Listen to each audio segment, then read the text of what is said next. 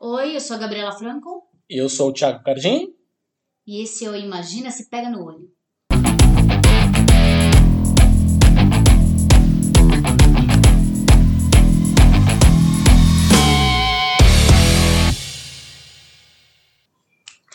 Bom dia, boa tarde, boa noite. Estamos aqui de volta com o último programa do ano O último programa do ano, isso mesmo. 2020. Imagina se pega no olho 2020. Ixi, Esse ano horrível. esse ano- esse ano, Keanu Rivers. Ano horríveis. E vamos começar já com o quê? Infelizmente, vamos começar com notícias sobre Covid. A vacinação contra a Covid, capítulo 5.323. O Supremo Tribunal Federal, STF, concluiu nesta quinta-feira, dia 17, julgamento em que, por 10 votos a 1, autorizou a aplicação de medidas restritivas para quem se recusar a se vacinar contra a Covid. Ou seja, vai ser obrigado a se vacinar sim, tá? O plenário analisou nesta quarta e quinta duas ações que tratam da possibilidade de os governos federal, estaduais e municipais decidirem sobre a vacinação compulsória da população contra a Covid. Com o resultado, prevaleceu o entendimento do relator ministro Ricardo Lewandowski, que não é o jogador, tá? A gente sempre pensa no jogador. Sempre penso, é, o o Thiago falou que ele sempre pensa no cara de toga jogando lá. Pois é, sempre que fala Lewandowski fez dois gols, não sei o que, eu já imagino o cara de toga correndo assim, "Ei", de peruca. Aquela peruca branca de juiz. Então, é, o relator, Ricardo Lewandowski, que votou a favor da aplicação de medidas restritivas contra quem se recusar a se vacinar. Vai ter muita gente aí negacionista tendo estiliquinho aí, Pois é. né? Para os ministros, a vacinação obrigatória não significa, no entanto, a vacinação forçada da população, que não pode ser coagida a se vacinar. Que são coisas muito diferentes, né, gente? Exato. Vamos lá. Segundo o ministro, é flagrantemente inconstitucional a vacinação forçada das pessoas, ou seja, sem o seu Sem o. seu expresso consentimento. Mas argumentou que a saúde coletiva não pode ser prejudicada por pessoas que deliberadamente se recusam a ser vacinadas. Então é aquela coisa, você tem toda a liberdade de não querer se vacinar, mas o teu chefe também tem a liberdade de pedir um comprovante de um atestado de vacinação, né? Tipo, para você viajar, a companhia aérea também tem toda a liberdade de pedir um comprovante de vacinação e por aí vai. O outro país O outro que país. vai te receber. Exato. Ah, não, aqui Então- não entra se não tiver comprovante de vacinação. Aí, amigo, você que sabe, mas a liberdade está aí, né, para ser usada, né? No mesmo julgamento, a maioria dos ministros também rejeitou o recurso com o objetivo de desobrigar pais a vacinarem filhos. Que também tinha essa, né? Tinha, um, tinha lá um grupo de pais que tinha entrado com ação é, pedindo para não ser obrigado. né? né? Pois é, pois é, Aí os caras não vacinam filho nem contra a poliomielite e vai querer vacinar contra a Covid, né? pois é. E aí o filho dele pode escolher do que ele pode morrer também. Aí é uma liberdade. Vamos aqui falar de um grande desgraçado. Durante a apresentação do Plano Nacional de Operacionalização, eu tenho que ler essa palavra porque é difícil de falar, viu? Da vacina contra a Covid-19, o ministro da Saúde, Eduardo Pazuello, minimizou a espera pelo plano, que chamou de angústia. Abre aspas. O povo brasileiro tem a capacidade de ter o maior programa de imunização do mundo. Somos os maiores fabricantes de vacina da América Latina. Pra que essa ansiedade, essa angústia? Somos referência na América Latina e estamos trabalhando, afirmou o ministro. Segundo o último balanço do Ministério da Saúde, que é o ministério que ele deveria tomar conta, certo? A Covid já matou 182, 182 mil pessoas no Brasil, sendo 964 apenas nas últimas 24 horas. Acho que dá pra entender a angústia. Mas por que essa angústia? Pois é. Sabe que dá vontade de meter a mão na cara desse cara? Pois é. Mais tarde, ao responder perguntas de jornalistas, o ministro voltou a falar em angústia. Abre aspas mais uma vez. No Brasil, nós praticamente não temos ainda vacina em quantidade considerável para que a gente possa falar em distribuição. Precisamos produzir mais e ter a capacidade de controlar a ansiedade e angústia para passarmos esses 45, 60 dias a partir de agora, que serão fundamentais para se concluam os processos, sejam feitos os registros e sejam produzidas as vacinas, e para que nós iniciemos a grande campanha de vacinação. Ainda nesse evento, realizado na última quarta, no Palácio do Planalto, o Pazuello disse que todas as vacinas produzidas no Brasil, seja pelo Instituto Butantan ou pela Fundação Oswaldo Cruz, terão prioridade no Sistema Único de Saúde, o SUS, incluindo o Coronavac. ele reforçou que todos os estados serão tratados de forma igualitária e proporcional. Minha angústia é por termos essa porra desse governo. Exatamente, essa é a angústia, essa é a tristeza, essa é a angústia. Não bastasse a gente estar numa pandemia, numa peste aí, matando todo mundo, ainda tem esse governo que aumenta ainda mais nossa angústia e nossa desesperança, né? É. Então, assim, por que, que a gente tá angustiado? Porque tem esse energúmeno no poder, é isso. E aí, outro grande desgraçado, que grande desgra desgraçado, parte 2, né? Um evento realizado na última quinta-feira na Bahia, o presidente, esse aí que você conhece, essa bosta que está no poder, questionou os possíveis efeitos colaterais das vacinas contra o coronavírus, tomando como exemplo da, da Pfizer e BioNTech e afirmou que não há garantia de que ela se transformará, não transformará, por exemplo, quem toma em um jacaré. Pausa por parrisos, porque Pois não é, dá nossa. continuar. Lá no contrato da Pfizer está bem claro. Nós, a Pfizer, né, não nos responsabilizamos por qualquer efeito colateral. Se você virar um jacaré, o problema é seu, diz Bolsonaro. Mal sabia ele que isso tá, é, é modus operandi de qualquer bula de remédio, querido. Qualquer bula de remédio, no fabricante não se responsabiliza pelo efeito colateral. Quem, se, quem tem que ser responsabilizado é quem toma. Isso é óbvio. Né? Tem uma coisa chamada ciência. Quando existem cientistas trabalhando, é óbvio que podem existir efeitos colaterais, que uma pessoa é muito diferente da outra. Mas os cientistas minimizam isso num grau absurdo, fazem chegar num grau tão 1%, pequeno, 0%. que é um percentual tão pequeno que, enfim. Mas, ok. Se Vamos você voltar. virar o super-homem, se nascer barba de alguma mulher aí, algum homem começar a falar fino, eles da Pfizer não tem nada a ver com isso. O que é pior, mexer no sistema imunológico das pessoas. Pô. Como se o, co- o coronavírus não estivesse fazendo isso. Pois é. Enfim. Em entrevista à Band, o presidente já revelou ter pedido ao Ministério da Saúde que comece a mostrar o que seria a bula desse medicamento, que é exatamente o que você falou, querida. Em vez de garantir um processo seguro, ele quer que as autoridades digam que a imunização é perigosa. Lá no meio dessa bula está escrito que a empresa não se responsabiliza por qualquer efeito colateral. Isso acende uma luz amarela. A gente começa a perguntar para o povo: Você vai tomar essa vacina? declarou. Mas não sabia ele que. Ou seja, o Brasil não tem um plano de vacinação, mas tem um plano de antivacinação. Pois é. Né? Então, o. E o presidente já falou que não vai se vacinar. Exatamente. Então, morre, desgraçado. Mas olha só.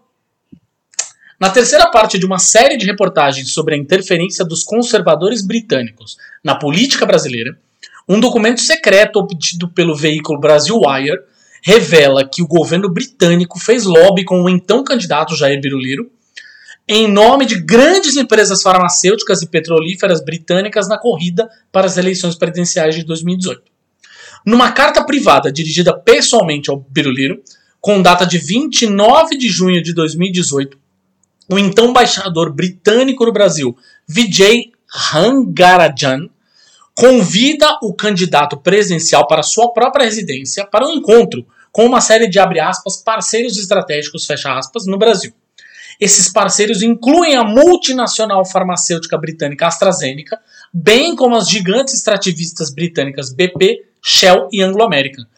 A publicação deste documento chega num momento absolutamente crucial, porque o presidente colocou quase todas as esperanças do programa de vacinação para o Brasil na vacina que é desenvolvida por quem? Justamente por um consórcio entre a Universidade de Oxford e a AstraZeneca. Uau! Que coincidência, coincidência. não é? E eu fico muito, muito, tô muito, na verdade, com a pulga atrás da orelha, porque ninguém tá fazendo um grande, um escândalo por conta disso, gente. Isso é um absurdo. Ele já tava amarrando tudo lá na frente. Motivo para impeachment número, Número 472. É, 5.324. Não tem como, né? Enquanto isso, o fechamento de escolas como maneira de conter o avanço da Covid-19 é defendido por 66% da população brasileira, aponta a pesquisa Datafolha, que mostra que a maioria das pessoas é a favor também de restrições em bares, restaurantes, lojas, academias e outros estabelecimentos. Ainda nesta quinta-feira, ontem, dia 17, o governo de São Paulo anunciou que as escolas serão consideradas serviços essenciais e que permanecerão abertas mesmo que o Estado volte à pior fase da pandemia. A mudança de posicionamento do governo obrigará a Prefeitura de Capital Paulista também a mudar seus protocolos, já que, mesmo com autorização do Estado para retomar as aulas da cidade desde outubro, A gestão Bruno Covas, do PSDB, preferiu manter as aulas à distância para educação infantil e fundamental. O que me preocupa, na verdade, dessa pesquisa do Datafolha é que 66% da população brasileira é, aponta que, que gosta da ideia do fechamento das escolas, restrições em bares, isso aqui. 66%. E os outros 44% que é gente pra caralho, né? Ah, quer que volte tudo. Pra, Pô, pra casa do é cacete. negacionista. Não acredito que tem uma, uma pandemia. É a galera que a gente tava falando na última edição do Ah. podcast, né? Bom, e a gente encerra esse giro das notícias da semana falando de uma situação absolutamente nojenta. Tá? Um vídeo gravado por uma câmera da Assembleia Legislativa de São Paulo, a Alesp, mostra o deputado estadual Fernando Cury, do Cidadania, passando a mão no seio da deputada estadual Isa Pena, do PSOL, durante uma sessão extraordinária para votar o orçamento do Estado na noite da última quarta-feira, dia 16. Vou repetir. O deputado estadual Fernando Cury, que é do partido Cidadania, anote aí. A ficha desse desgraçado aí. Fernando Cury, tá? Estava passando a mão no seio. Vamos, anota essa expressão. Passando a mão no seio da deputada Isa Pena. A deputada registrou boletim de ocorrência contra o deputado por importunação sexual. E durante a sessão extraordinária. Tava na frente de todo mundo. Pois é, pelas imagens é possível ver o Cury conversando com outro deputado. Depois ele faz um movimento em direção à deputada Isa Pena, que está apoiada na mesa diretora da casa, e volta a conversar com outro parlamentar, que tenta segurá-lo. Mas ele se dirige novamente à deputada. Aí ele passa por trás dela, apalpa o seu seio e imediatamente ela tenta afastá-lo. Segundo nota da deputada, ela e outras parlamentares já foram assediadas em outras O ocasiões. que parece é que ele meio que lançou um desafio pro, pro coleguinha dele. Falando, ah, você duvida que eu vou lá e passo a mão nela? Você duvida? Não vai acontecer nada? É, não vai, é, não vai rolar nada? É isso aí. Pare... assim, o que parece é esse, esse comportamento típico desse machinho minúsculo aí que fez essa merda, né? Pra provar que, ai, nossa, como eu sou fodão, passei a mão numa mulher. Contra a vontade dela, né, meu amigo? Ah, vai tomar no cu, seu assediador do caralho. Bom, a gente fez um giro aqui das notícias e agora a gente vai entrar no nosso assunto da semana que espero seja um pouco mais ah, leve, mais né? leve, mais gostoso, porque Por a gente favor. vai falar da minha querida Casa das Ideias. Assunto da semana! Robertinho, imagina se pega no olho!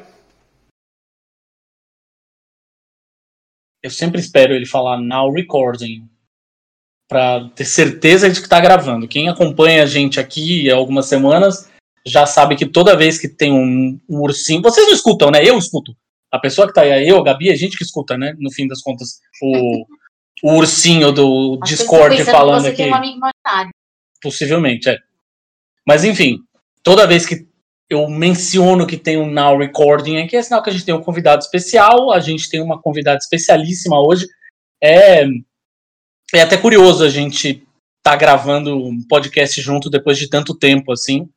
É, a gente fazia parte da equipe do mesmo podcast e a gente gravou, gravava semanalmente junto. Gravamos mais de um ano, talvez. Não, dois. Dois anos? Já nem sei mais, já perdi um pouco. Quase dois. Quase dois anos? Ah, então foi isso. Enfim, a gente tá aqui com a Júlia Gavilã, que é Hello! uma especialista em cinema, nem digo o contrário, porque é mesmo. É, ok. que tem um canal no YouTube que vocês podem entrar lá. Depois ela vai fazer o jabazinho dela todo, mas ela tem um canal no YouTube, ela também tem um podcast recém-lançado que é bem legal. É, além de fazer uma participa participações em vários outros podcasts pela vida. E ela vai fazer o, o jabá dela pra vocês saberem onde vocês encontram a Júlia. Mas seja bem-vinda ao Imagina. Imagina, obrigada pelo convite. Fico muito feliz. A gente já tinha conversado, eu e o Cardinho, já tinha conversado sobre isso, sobre. E aí? Vai ter convite? Não vai ter convite? E aí saiu o convite quase no Natal. Acontece, né? Também assim. É, mas assim, foi um. É. Pois é, foi um ano também. nosso, rigorosamente o nosso último podcast do ano. Olha só! Veja só, a, a última part- primeira participação e no último podcast do ano. Então, é, eu, é é verdade, a gente gravava um podcast juntos, semanalmente, toda segunda, nosso pequeno momento de alegria da semanal. E era muito legal, era muito divertido, a energia. E, e foi, foram quase dois anos mesmo. Acho que É, acho que eu perdi É. a linha do raciocínio de quanto tempo foi. É, é. Eu não sei se foram quase dois anos. Eu acho que você foi meu editor por quase dois anos, mas o podcast em si acho que não bateu dois anos. Não chegou a bater. Mas. é, mas foi, foi, essa, foi essa vibe mesmo. A Bastante tempo. gente, a gente gravava um podcast chamado Asterisco, que era o podcast do Judão. Isso. É, enfim, vocês procuram aí nos, nas, nas plataformas, nos agregadores, vocês encontram. Então aí para ouvir para quem quiser, para posteridade, basicamente. Mas a gente gravava toda semana e a, e a Júlia era minha companheira de metrô para voltar para casa, inclusive. É verdade. Bom, Desculpa, é que tá tocando uma buzina aqui no em algum vizinho. ó, isso é uma coisa que, isso é uma coisa que a gente não incomoda em nada, na verdade. Quem ouve a gente já Ah, sabe então que a gente, se a gente, a gente grava na sala de casa, na real. Oxe, parece que tá na rua agora. Agora É, nós não saímos de casa, tá, gente? Quero deixar claro. É, É, então, Gabi, a gente grava na, na sala de casa, né? Então, assim, as pessoas estão acostumadas já. O Renan até falou que esse aqui é um podcast de família. Então, a gente Sim, é verdade. adotamos isso como verdade. Aí as É pessoas verdade. escutam o gato miando, escutam a filha adolescente falando, escutam o vizinho dando uns berros, aí a gente vai lá e fecha a janela. É, tá tudo é certo. muita Não, saudade tá de certo. fazer rádio. Muita saudade. Rádio. Pois é, né? É, é- é o realismo. É. É porque eu, eu, eu gravo podcasts e os meus podcasts, ou os podcasts que eu participo, é sempre, é sempre sem barulho, sabe? Aí você tem que gravar no horário que funciona, entendeu? Mas é porque é outro, não é uma conversa aberta, assim, né? É outro tipo de podcast. Tem Claro. muitos tipos de podcast, viu, galera? Aproveitem, descubram.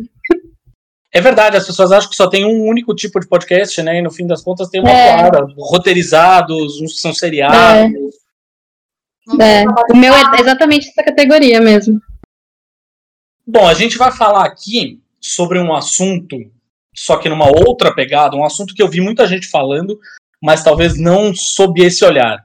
É, a gente passou exatamente um ano aí, não, um ano na verdade, né? Não é. Um ano sem lançamentos da Marvel nos cinemas, né?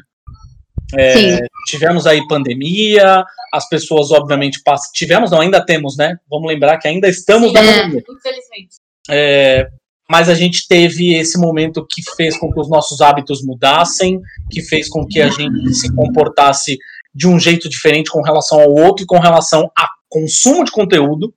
É, O Uhum. streaming cresceu pra caramba. Falando sobre isso. A gente, inclusive, falou sobre isso naquele programa com, o com o próprio Renan.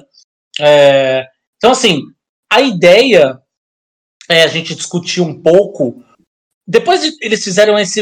Eles fizeram um último evento, agora quem acompanhou em redes sociais, enfim, seguiu o, o perfil aqui do site irmão, do Gibzilla, ou então, se de repente tá seguindo a própria Júlia nas redes sociais, é, a gente falou Quatro bastante. horas Pois de é, cobertura. Pois é, teve o evento de investidores da Disney que eles falaram de tudo que vai ter de lançamento de conteúdo aí nos próximos anos. A Marvel falou dos seus próprios lançamentos. E aí é curioso, eu vou fazer um re- resumo bem resumido aqui, só para deixar todo mundo na mesma página. Mas a gente tá falando, adorei deixar todo mundo na mesma página. Foi marqueteiro pra caralho isso. Você A tá gente tem- reunião. Pare- Parece. É mas é que eu tava em reunião até agora há pouco, então, enfim, não, né, não, não se. Publicitário não saiu ainda. Publicitário não saiu aqui ainda do, do- Não desliguei o publicitário. Mas a gente já sabe que a gente vai ter a. Cho- Rapaz, eu já comecei pelo pior nome. O nome mais difícil de falar. Cho- Como é o nome dela, amor? Fala como é o nome dela aí. Choquito. Choquitl Gomes vai ser a América Uhum. Chaves no filme do Doutor Estranho. Isso é uma, uma novidade. Eles anunciaram também que a Iman Velani, que é a, vai ser a Miss Marvel na série, vai aparecer no filme da Capitã Marvel, no 2 Uhum. como a atriz que faz a Mônica Rambeau, né, no, no WandaVision. É, a gente teve a confirmação da Tata. Tava confirmado, não tava mais? Tava confirmado, não tava mais, mas a Tatiana Maslany vai ser mesmo a Jennifer Walters, a Mulher Hulk. Essa estreia é muito louca, por sinal, né? É, não entendi, mas a gente entra aí depois. É. A gente já chega nisso. Vamos ter, vamos ter novas séries, vai ter a série da Invasão Secreta com Samuel Jackson de volta ao papel de Nick Fury, o Ben Mendelsohn como o Talos, né, o Skrull lá que ele fez no filme da Capitã Marvel. Vamos ter a série da Riri Williams, vamos ter uma série do Máquina de Combate inspirada no clássico arco Guerra das Armaduras. James Gunn vai fazer um especial de Natal dos Guardiões da Galáxia. O Christian Bale no Thor Love and Thunder vai ser o Gore, que é o carniceiro de deuses. É, e aí a gente vai ter a Catherine Newton, que é a menina do Freak, né, que a gente assistiu esses dias, inclusive. É, vai ser a Cassie Lang, vai ser a filha do Homem-Formiga, né, do Scott Lang, do terceiro filme. trocaram a atriz, né? Trocaram a atriz. E o Jonathan Majors, do Lovecraft Country, tá confirmadíssimo no papel do Kang, o Conquistador. E aí, Isso. temos a história do filme do Quarteto Fantástico. Está confirmado que teremos o filme do Quarteto Fantástico a ser dirigido pelo John Watts do Homem-Aranha. Ainda assim, Isso, exatamente. nada, disso. É, não tem nada de- surpresa. Só, só na surpresa, estamos aí aguardando. O ponto é, É, que foi se a só pra avisar olhar- que vai ter X-Men, né? que a gente vai começar a entrar nesse universo Pois aí já pra isso. É, na verdade, todo mundo está. É aquela mesma coisa da Tatiana Meslani lá, que, tipo, ai, não foi oficial ainda. Marvel não falou que vai ter X-Men, mas a gente já sabe que vai rolar. É, em algum momento. O grande ponto, na verdade, dessa história toda, enfim, eu fiz um resumo em 140 caracteres aqui, basicamente do, das principais, dos principais anúncios inéditos deles, né, assim, nesse evento de investidores. É, mas se a gente parar para pensar, parar para medir aqui, de filme novo, de fato, eles só falaram do Quarteto Fantástico. Né, ou seja, novidade, novidade, só o Quarteto Fantástico. O resto a gente já Já sabia. tinha aventado. é, Eles já tinham aventado. É, falou por cima do, do Blade, é, que também a gente já sabia, que isso já estava anunciado É, e tal. É, eram coisas que já estavam confirmadas antes, né? É. Isso. Eu não sabia, eu não, não tinha me atentado que, que teríamos um filme da América Chaves, né? Tipo, É, ela no filme do, é. do- Mas de qualquer forma, ela aparece no filme Doutor Estranho, que já estava é. já tava confirmado. E que aí a gente amarra, tem os novos Vingadores. Então, pois é, qual que é o grande ponto aí? Acho que esse talvez seja o primeiro ponto a discutir, que é o seguinte. É, de grandes filmes, eles falaram de quarteto. De grandes filmes, não, de filme de cinema, né? Eles falaram Quarteto Fantástico, e aí dispararam a quantidade sem parar aí de série por Disney Plus. Uhum. Então a primeira pergunta Uhum. que eu faço para Júlia nesta noite, a gente grava de noite, né? Mas sabe Deus que horas você está ouvindo isso? A primeira pergunta que eu faço é: eles estariam, portanto, a Marvel, e aí, óbvio, isso vale para Disney, né, como um todo, mas a gente está falando aqui especificamente da Marvel, eles Uhum. estariam se apoiando, portanto, no streaming, porque não tem absoluta certeza do que vai acontecer com o cinema daqui para frente? Então, na verdade, é, é, essa, acho que essa pergunta pode ser respondida de duas formas ou pode ter duas respostas. Primeiro é, é, a Disney, ela, há, há uns três meses, dois, três meses, desculpa o tempo, porque a gente está no tempo pandêmico, então é aquilo, né? dois, três meses pode ter sido ah, cinco, mas enfim, não faz cinco, mas vamos colocar aí dois, três meses. A Disney ela tinha anunciado que eles eles estavam cri- eles criaram uma divisão que era só para cuidar do Disney Plus, mas assim uma divisão de- é, que onde a Disney começaria a direcionar os seus- seus produtos para lá. É, antes fazia parte do universo Disney, mas não tinha uma divisão específica que tinha uma estrutura, como por exemplo a Disney de animação, a Disney, a Pixar, enfim, cada divisão correta, né? Agora eles têm. E, e o que parece, pelo menos é o que a que a indústria farejou e entendeu, é que realmente eles vão começar a direcionar as suas marcas e continuar revivendo as suas marcas, manter suas marcas vivas no Plus. Porque aí você mantém a galera assistindo seus filmes e ao mesmo tempo você também mantém a galera é, assinando como assinante do, do Plus, né? É, é um, é, esse era um problema que eles tiveram no primeiro ano do Plus, porque só tinha Mandaloriano, por exemplo. E aí, quando, é, quando acabou a primeira temporada, a galera simplesmente desativou a conta e vida seguiu. E eles não querem isso, eles querem que as pessoas continuem assinando, obviamente, né? Eles não têm um Uhum. plano de até 2024 tá com mais assinantes, acho que é 24, 24 ou 25, tem mais assinantes do que a, do que a Netflix, que é o maior serviço de streaming do mundo. Então, né? Então foi É. um plano maligno pra prender as pessoas e falar, agora toma a série, era a série que você queria? Pá! Exatamente, exatamente. E assim, uma coisa que ficou bem clara em relação ao Disney Plus e à Marvel Studios é, é, que eles estão planejando arcos menores em vários filmes e séries, em vez daqueles eventos gigantes. Entendeu? Porque o que a gente viu até agora nesse, nesse primeiro, nessa primeira geração da Marvel nos cinemas foram filmes que eram grandes eventos, mas que eles iam encaminhando para eventos maiores que, que a gente viu os últimos dois filmes dos Vingadores, né? É, agora está bastante claro que eles vão dividir. Então vão ser eventos pequenos que vão direcionar para as próximas produções, seja televisiva para streaming ou seja para filmes, que vão se encaminhando, e aí por isso que você tem que assistir tudo para você se ligar. Por exemplo, mesmo, mesmo o universo Marvel ou MCU, é, você podia assistir filmes picotados, você não precisava ver tudo para você entender. Sim. O que a Marvel quer fazer é, você vai precisar ver tudo. Então, basicamente, é não só amarrar as pessoas para que uhum. elas assinem o Disney Plus, meu, tem tudo da Marvel lá, eu vou, vou assinar o Disney, Plus. Mas também amarrar Isso. as pessoas para que elas assistam loucamente o Disney Plus, é, né? Exatamente. Exatamente, porque aí você consegue. É, é um jeito. Pois é, exato. Eles estão fazendo isso, na verdade, com Star Wars, eles estão fazendo isso com a Pixar, porque a Pixar agora vai ter universos também, né? Que vão, vão, universos cinematográficos que também vão criar continuações no streaming, tipo série da Moana e coisas do tipo.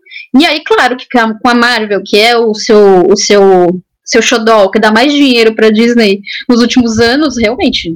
Claro que eles vão querer expandir isso o máximo possível em todos os lugares pra galera ter que assinar tudo e ter que ver tudo. Agora, uma coisa que ficou. que eu esperava que fosse. Admito que talvez eu estivesse sendo meio poliana, assim. Mas que eu esperava que eles talvez fossem anunciar com algum filme grande e não só com uma única animação, aquela da. Uhum. Do, o Raya, Raya e o, e o, e o Dragão, não é isso? É. O Last Dragon. É, né? é, Last Dragon, isso. É, que foi a única que a gente sabe que vai ser lançada no cinema e no Prime uhum. Access, né, do, do, do Disney Plus. É. Eu é. fiquei confesso para você que a hora que o Kevin Feige entrou ali, eu tava esperando mudar o, o aquele pano de fundo que eles estavam trocando digital, né? Que uhum. fosse aparecer a Viúva Negra e ele fosse falar: nós vamos lançar a Viúva Negra concomitante, vai lançar tanto no Disney Plus quanto no cinema. Sim. Meio sim. que pra então, seguir a estratégia da Mulher Maravilha. É, não. Não aconteceu. isso, isso é. Não, não aconteceu. Na verdade, pelo que eu andei foram rumores, né? Assim, a gente tá acompanhando rumores sobre, sobre o filme Viúva Negra ir ou não pro, pro Plus há, sei lá, juro pra você, deve ser uns seis meses já. É, só que nunca foi, pelo que, pelas coisas que eu li, nunca foi uma coisa debatida com realmente dentro da Disney. Nunca foi uma questão a Marvel falar, tá, vamos ver o que a gente pode fazer. Nunca foi. Porque sempre foi um filme que iria para o cinema. Eles não querem colocar filmes, eles querem continuar, até porque é pela grana que eles faturam.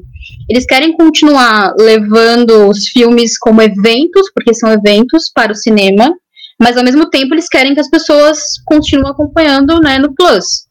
E, e, só que tem uma questão muito complicada com Viúva Negra, por exemplo, é o fato de que o filme tá meio perdido ali no meio. Sim.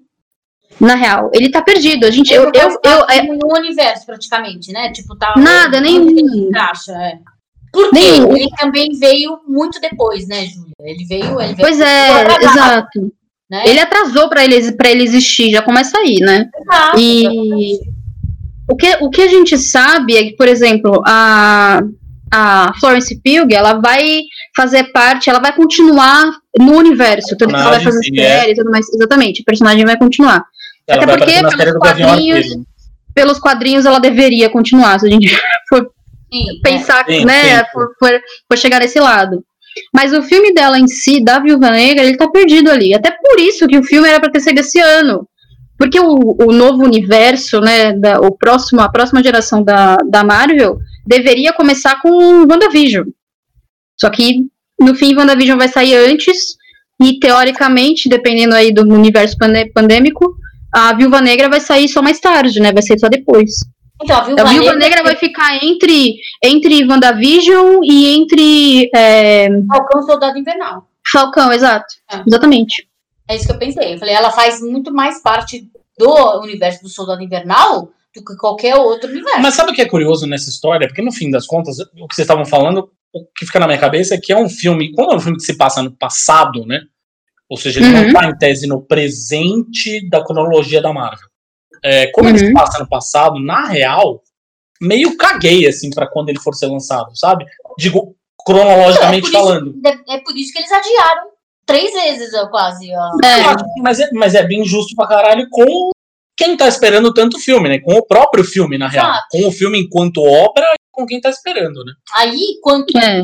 Especialista em quadrinhos e também defensora das heroínas, né, da Marvel, eu falo. Por isso que a gente tá falando aqui que Viúva Negra tá completamente atrasado e, e foi atrasado, ele tá atrasado na existência dele.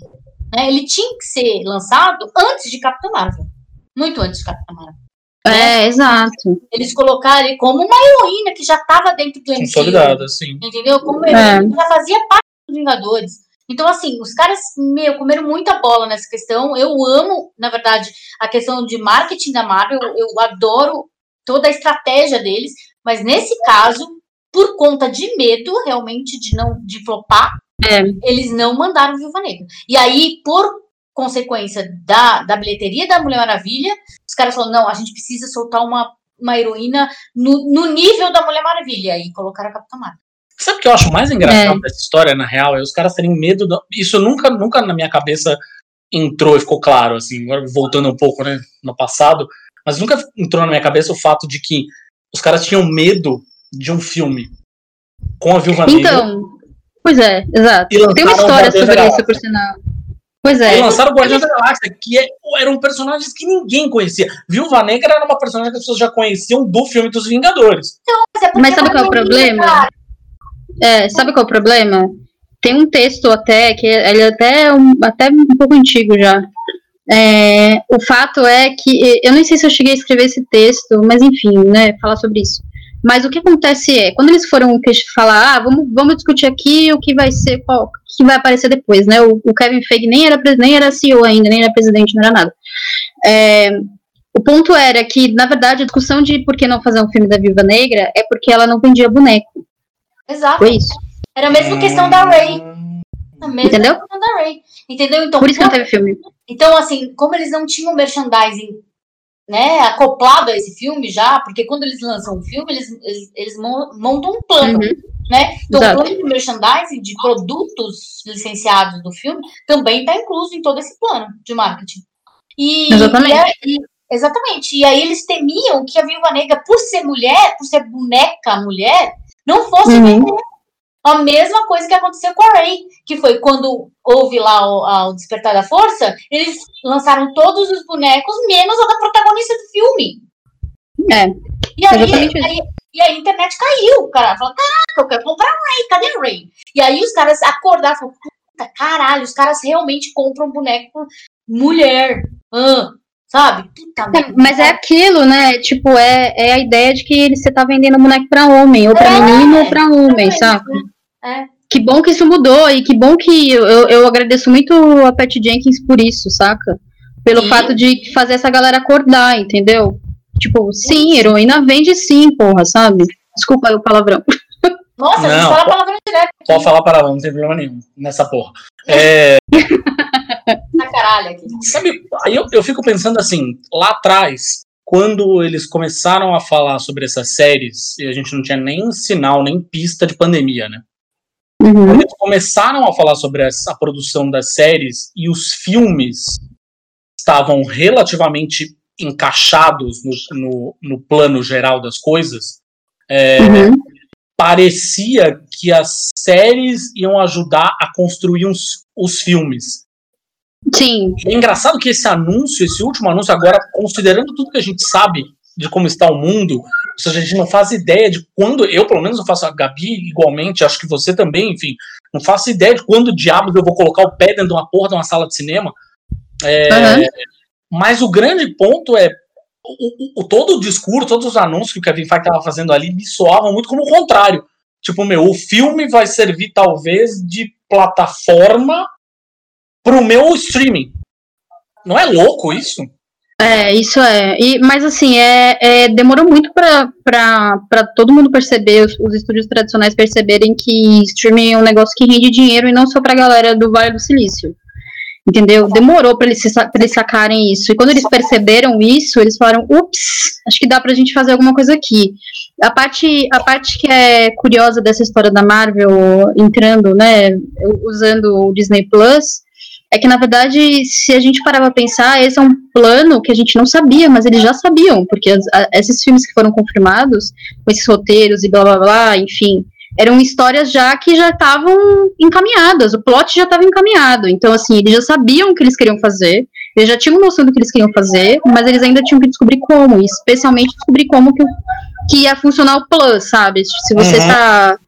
Ali, se você quer colocar suas fichas todas em, ou pelo menos 50% das suas fichas em, em outro lugar, você precisa fazer com que esse lugar funcione, né? E durante esse ano eles perceberam que funcionava e expandiram, e aí é isso que a gente está vendo agora. Eu acho que no futuro a gente vai. Eu não acho que a Disney vai, vai desistir do cinema. Até porque gera muita grana pra Disney. A Disney é o único estúdio que consegue realmente, verdadeiramente faturar com o cinema. O resto a galera fica se encaixando, sabe? Um filme dá, dá bom, outro filme dá ruim, eles começam nessa vivendo meio assim. A Disney consegue faturar por conta dessas marcas. Eu não acho que eles vão As desistir. Né? Exato. Eu não acho que eles vão desistir, mas eu acho que o futuro é híbrido. Sim. É, tem que ser, né, Gil? Porque assim, a gente não. Exato. Pode, por mais que eles tenham profissionais que, que estudem e avancem uhum. como, vai, como vai ser o comportamento do consumidor e do mercado daqui para frente, é totalmente incerto. A gente não sabe. A gente não sabe. É. A gente ainda está é. na. Assim, a Europa e agora está na segunda onda. A gente não sabe quantas ondas vão ter, hum. né? O quão seguro vai ser, para as coisas voltarem. Então, assim, mudou. E agora a galera vai, vai ter que correr com o carro andando, vai ter que se arrumar com o carro é. andando ali, vai ver que, o que, serve. Né? E não perder vai dinheiro, mesmo. né? E não perder dinheiro, que é o que importa para eles, né? Sim. Então Exatamente. Eu, então eu creio que sim, a questão do streaming é por isso que eu acho que eles correram para estrear né, o Disney Plus, para colocar ele no ar logo, mesmo com um acervo modesto, perto da Netflix, por exemplo, se a gente for pensar.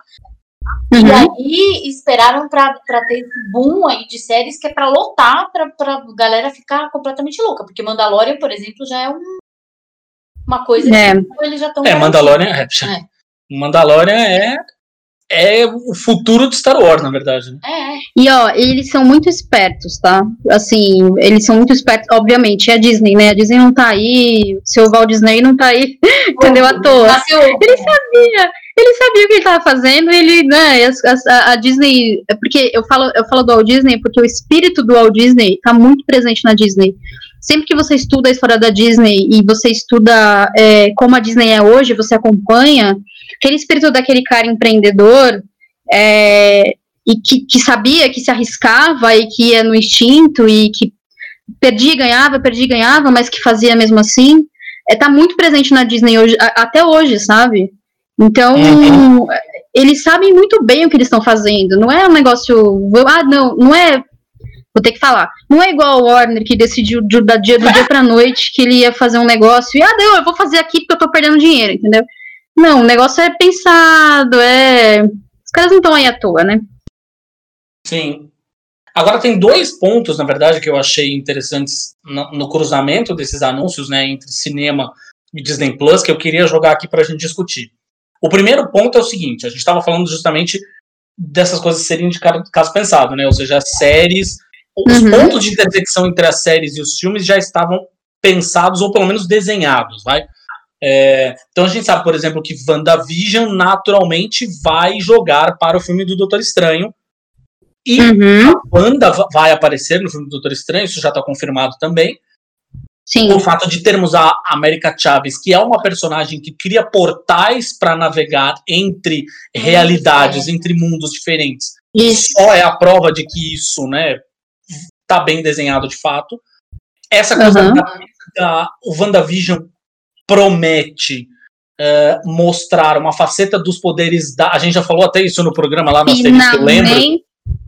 Pois é. Finalmente. O Cardinho, o Cardinho deve ter a orelha vermelha de tantas vezes que eu já falei sobre é. como eu odeio a Wanda nos filmes. Também, eu também. Ela é uma das personagens mais. Cara, ela é uma das personagens mais poderosas. E transformaram essa mulher em uma chorona. Sim, sim. Sacou? É muito triste, sempre me deixou com muita raiva. Tanto quando É, eles, eles confirmaram o WandaVision e falaram como ia ser, eu falei, finalmente. Também, Finalmente também, eles um mostrar quem ela é. No, no, Ultimato, né? Pois Ela- é. Ela mostra ali um pouco, fala, caraca, ela tá sustentando o negócio, tá- ela tá segurando o Thanos com a mão, praticamente. Mas aí a gente que conhece a, a história da Wanda, conhece a personagem dos quadrinhos, Uhum. ela a gente fala, meu, se ela quisesse, nem existia. Essa batalha De- exato. Era uma palavra só. Era uma palavra. Tá, sacou? Então, Isso é que, é- isso que é o ódio. Então, esse, é o- esse é o ponto. Ela era uma Jean Grey. Ela Uhum. estava fazendo os poderes, ela só tinha poderes telecinéticos, basicamente. E E uma, e uma Jean Grey meia boca ainda por cima. Não tô falando na Jean Grey É. Fênix Negra. Uma Jean Grey bem começo de carreira, assim. E Uhum. a promessa que se tem no WandaVision é que nós vamos ver os poderes de alteração da realidade dela de fato acontecendo.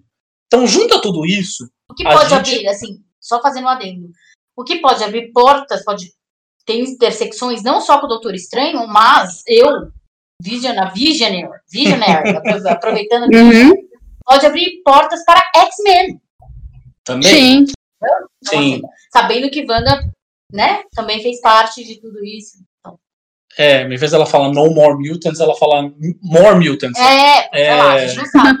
É, exato. Magneto entra aí e tal, não sei. Mas o grande ponto é que eu acho, que misturando essas duas coisas, então, o poder de alteração da realidade dela, o poder de viagem no- entre mundos da América Chaves, é, juntando tudo isso e o título, obviamente, do filme do Doutor Estranho, que é o Multiverso da Loucura, a gente já Uhum. sabe que vamos ter um multiverso e o próprio Kevin Feige confirmou uma coisa que estava sendo só aventada, que é Uhum. o fato deste filme do Doutor Estranho se conectar diretamente com o próximo filme do Homem-Aranha.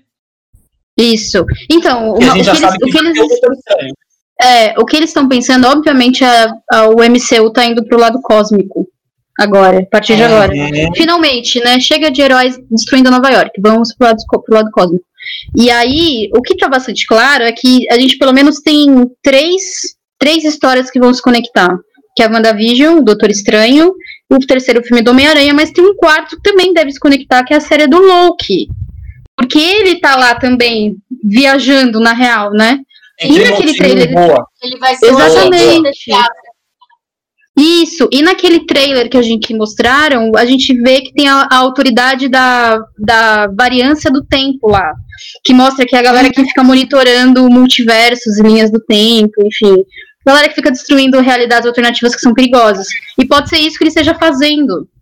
Porque nos quadrinhos, pelo que eu me lembro, vocês vão lembrar disso melhor do que eu, nos quadrinhos, é, essa supervisão não se estende ao Kang, não é isso? Ele não É. faz parte dessa supervisão. Não, não faz. Então, tem coisas ali que vão começar a se conectar, porque, enfim, a gente vai chegar, chegar nesse. Eu acho que vai ser, é ótimo não ter um grande vilão.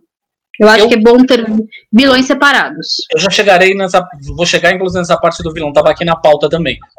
Mas qual que é o grande ponto? Onde eu queria chegar com esse negócio do multiverso? Foi bom até você ter lembrado do Loki, que eu também não tinha feito a conexão.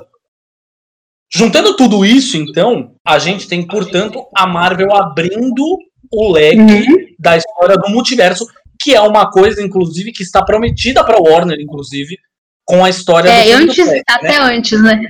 Isso. Eles falaram primeiro. Aqui, em defesa da Casa das Ideias, que o Marvete até morrer, Eu sei. é a, a questão é, eu acho que eles fizeram isso na hora certa. Não, claro. Não dá pra, tipo, pro público leigo, nós, a gente que Ah, conhece claro, sim. A gente, é, a gente super tava esperando, ansioso pelo multiverso É. Marvel. Não dá pra enfiar isso goela abaixo do público leigo, que caraca, é, como assim? Toma uma feijoada É. aí, e multiverso, e as realidades alternativas, e Sim. não dá. Então, É, não eu faz acho muito que eles sentido mesmo. trilharam um caminho, uma narrativa sólida. Mas uma coisa que eu acho Bom, é, legal. é- é aí- ótimo que a gente foge desse, de, sei lá, de histórias. A gente já passou das histórias, histórias de origem. Eu não aguento mais, pelo amor de Deus, vamos seguir daqui. Foco, sabe? Então, mas uma coisa que eu acho legal aí é uma liberdade criativa. Porque aí eu posso Uhum. contar, eu, enquanto diretor, posso de repente ir lá num- com uma ideia para Marvel, contar uma história do Homem-Aranha, que é uma história que se passa num- em uma realidade alternativa, que não necessariamente é o, o- a realidade do MCU. É uma outra realidade. É, a Terra Terra meio meio meio, isso. Eu conto, na verdade, o whatever, a história que eu bem entender sobre o Homem-Aranha. Isso é uma coisa DC começou a aventar, ou seja, The Batman, por exemplo, não necessariamente é um filme, aliás, não necessariamente não, não é, né? Não, é, um é. filme que está conectado É outra realidade. É outra realidade. É. E beleza. Sim. A mesma coisa do Coringa, do filme do Coringa. Meu, é uma, É. é uma- eu tô contando uma história. Foda-se. Ah, tem o Batman do Ben Affleck. Caguei pro Batman do Ben Affleck. Foda-se, é outra história, é outro universo. E acho que isso é uma possibilidade criativa legal, né? Abrir essa possibilidade é muito legal. É, exato. E você abre, você abre mais espaço pra ter histórias diferentes e não ter essa, fórmula da Marvel que cansa, bicho. Pô, um monte de filme é esquecível porque cansa. É a mesma coisa com personagens diferentes em lugar diferente, mas é a mesma coisa. A narrativa é a mesma. É, uma coisa que eu, que eu quero muito ver no, MS, no MCU agora, já que a gente tava falando, né, entrando nesse papo, já que uma coisa que eu quero ver, você comentou sobre abrir possibilidades para os criadores contarem histórias diferentes, eu quero ver a Disney começando a entrar em gêneros. É isso que eu quero ver. Eu quero ver a Disney deitando em gênero, fazendo um filme mais próximo do terror, fazendo um filme mais próximo da ficção científica, não ficando só no filme familiar que alegra o Spielberg, sabe? Eu quero Ah. ver a galera começar a colocar sua, sua marca ali, é isso que eu quero ver. E eu acho que eles não foram atrás de gente como o Sam Raimi à toa. Ou a Aninha da. Costa à toa, entendeu? Eles foram Sim. atrás porque eles sabem que essa galera deixa a marca. Quando naquela geração de, de diretores eh, que eram contratados, né? A galera que na verdade não tava, não tinha marca nenhuma, poucos tiveram marcas ali. é, aquela geração acabou trazendo mais, mais desgraça do que felicidade, assim, falando criticamente, né? Então, quando eles começam a contratar pessoas que, que vão deixar a sua marca, eles estão passando uma mensagem de, olha, os filmes vão ser diferentes. Pelo Sim. menos é essa mensagem que eu recebo se eles não meterem a mão na história, né? Mas Isso pelo é menos essa. E que é ótimo, exatamente. Novos Mutantes, por exemplo, né? Tipo, que era um projeto de filme de terror, mas ficou. Mas eu gostei, assim. Tipo, porque malharam tanto Novos Mutantes que eu falei, pô, Não, eu também não desgostei do filme, não. É, mas- Eu não vi Novos Mutantes ainda. 2020 não me Nossa. permitiu vê-lo ainda. Não é. A gente viu de outro jeito. Não é, não é tão ruim quanto as pessoas dizem. Não é sensacional, isso é fato. Uhum. porque não é Uhum. um tremendo, tipo, Mas não é horroroso. Negra, né? É, então, por exemplo, Mas é... é- foda. As pessoas falaram tanto do filme, e no fim das contas eu consigo citar vários filmes dos X-Men que são piores, muito piores. Nossa, o Imortal lá, o Wolverine Imortal. Putz. É. Nossa, esse daí eu até apago na memória. Não, nem lembro. que- Putz, é, eu lembro sempre, porque ele é muito tosco.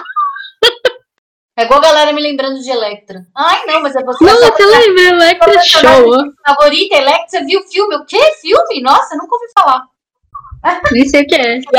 E aí eu fico pensando numa coisa assim, sei lá, com, com essa promessa toda, tem até uma. um- e eu queria juntar essa conversa em outra, que é. A gente viu, inclusive, esses dias, umas.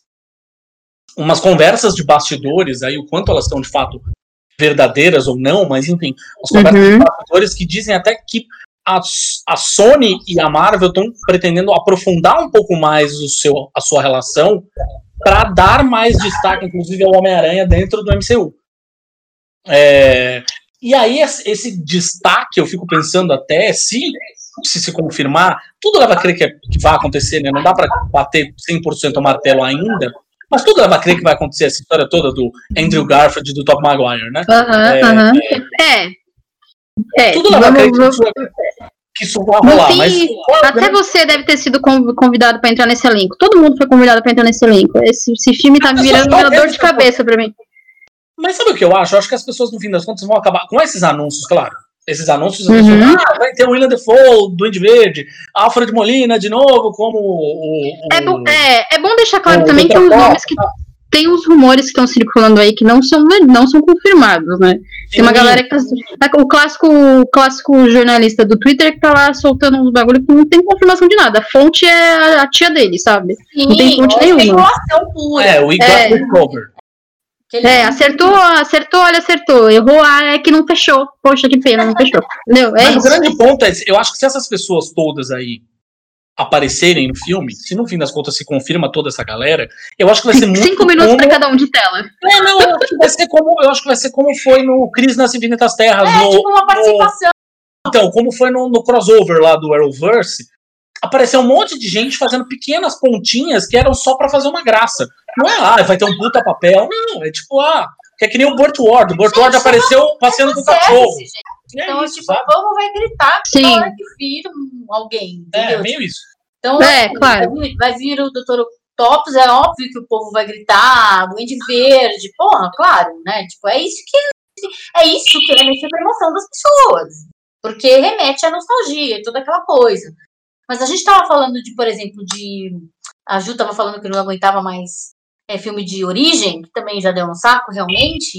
Mas as- com essa possibilidade de multiverso, de todas essas realidades alternativas, a gente vai ter introdução de um monte de outros Ah, claro, vamos, sim. né? De uma, Sim. forma, de uma forma mais suave, sem ter que contar. Isso. ai, Putz, sem precisar exemplo, falar, ah, o tio Ben morreu, entendeu?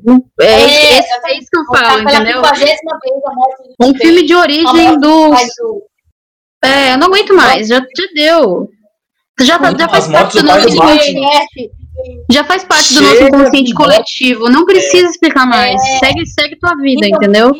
Aí tem Kang, aí tem o próprio Gore que vai entrar. Tem a, eu, eu percebi lá na, na, na série da WandaVision que pode ter a, a Agatha Harkness, que é uma baita de uma bruxa que tem tudo a ver com o universo da WandaVision. Uhum, Sim. uhum. Então vai ter um monte gente aí que vai entrar nesse. A própria América Chaves, né? Vai entrar nesse daí, sem ser O uma Kang, origem. e tem a história do Kang, na verdade, que é o fato bem. Ele vai estar num filme que é um filme que é mais bem humorado, né? A história do o Homem-Formiga é um filme que é mais.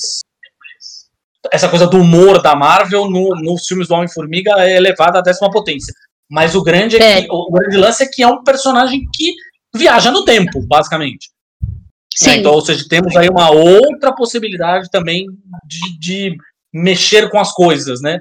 Vamos mexer com um personagem que está no passado, enfim. Mas qual é o meu ponto, o meu outro ponto? O meu outro ponto, que a gente, quando olha esses anúncios todos e começa a ligar os, colocar os pingos nos is, ligar os, as lacunas, Uhum.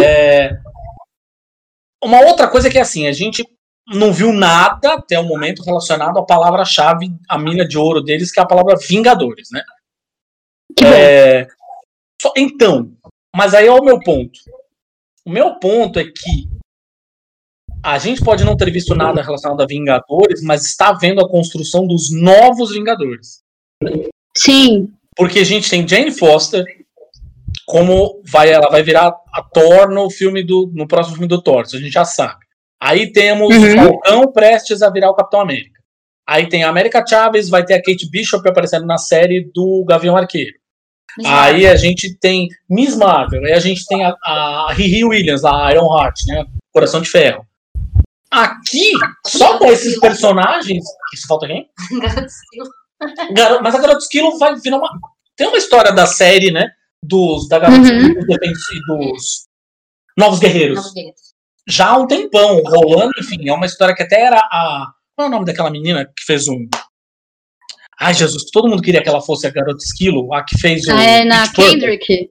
É na Kendrick, É. isso, que tinha uma Isso. campanha pra ela ser a Garota Esquilo, inclusive. Isso. É, ela até É. participou dessa campanha, por sinal. Isso. Mas essa formação dos novos Vingadores, por, é- é- é- se pegar essa galera toda que eu acabei de citar aí, já forma uma equipe nova. Né? Já temos uma nova É. equipe de Vingadores. Você acha que essa construção é uma construção é, que está prestes a acontecer, que está nos planos deles, ou é a gente que está aqui fazendo conjecturas, como sempre, fazendo teorias e afins? Eu acho que um pouco de cada, talvez. Eu, vai demorar um pouco ainda para eles apresentarem essa galera, juntarem essa galera de alguma forma, mas e- não só isso, mas principalmente é, desligar a imagem dos Vingadores, daqueles Vingadores que o público geral conhece, que são os Vingadores que a gente Aham. viu nesses 10, 11 anos. Então, tanto que eu lembro que o Kevin Feige ele deu uma entrevista para algum lugar, que eu não vou lembrar onde é, perdão, mas ele deu uma entrevista, foi quando até ele falou sobre X-Men, ele falou, ah, X-Men, e li uma resposta mil vagas, então ano passado. Falou, ah, X-Men vem na hora que tá na minha cabeça, mas vai vir uma. X-Men não. É, foi X-Men isso. Foi, foi X-Men que ele falou. Uma hora vem, vai acontecer. Vocês sabem que vai acontecer, mas eu não sei quando. Tem, a gente tem umas coisas bolando aí, mas ainda é muito cedo. e perguntaram para ele de Vingadores. E ele fala, foi uma resposta meio assim também. Foi, foi um nível meio, ah, vamos, vamos ver como é que vai ser, porque os Vingadores são um grupo que eles precisam se unir em algum momento, para ter um motivo para eles se unirem. E, e o, que, o que eles vão fazer nos próximos anos? É apresentar essa galera para unir esse povo em algum ponto contra um vilão maior. O problema é, se eles estão pensando em. Isso não é informação, isso é achismo meu, a parte do, de virar um vilão maior. Só que se eles estão pensando em misturar, em criar pequenos enredos menores, que vão ter eventos menores, né, e não um grande evento para construir para um grande evento no final, não faria muito sentido eles construírem um vilão de agora.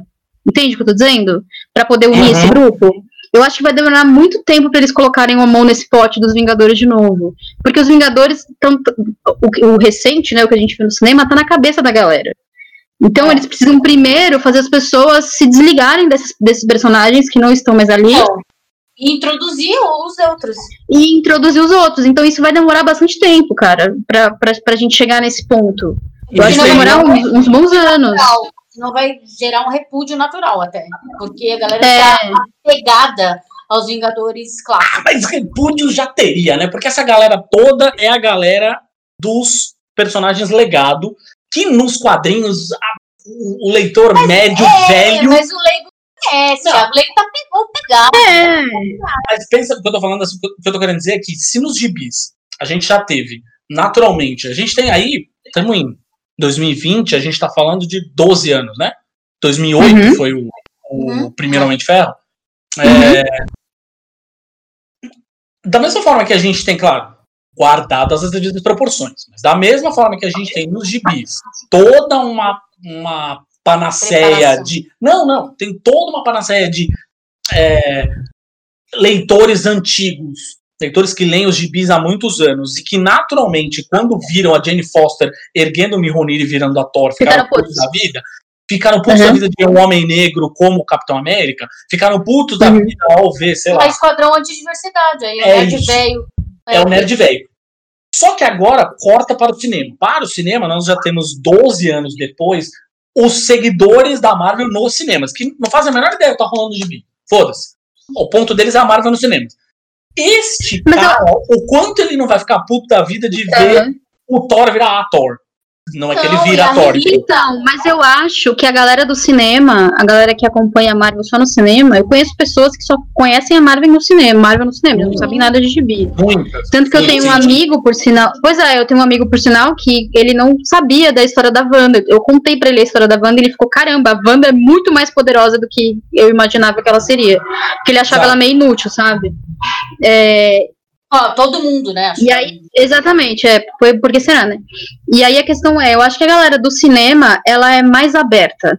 Se você é, é, é, é, a Capitã Marvel. Você teve uma galera que de ódio, mas foi um grupo menor, os, os, os hominhos, né? Que, ai, não, não pode ter mulher heroína. Que, que é, sem surpresa nenhuma, são os caras nerd velho que sabem que sabem da origem da Capitã Marvel do gibi, né? Exatamente, mas ó, por exemplo, o meu sobrinho mais novo, ele tem quatro anos, ele adora as, as heroínas também. Para ele não tem diferença, sacou?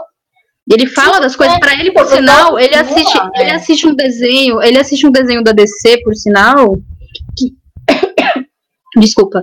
Ele assiste um desenho, um desenho da DC, por sinal, que a Arlequina é do bem.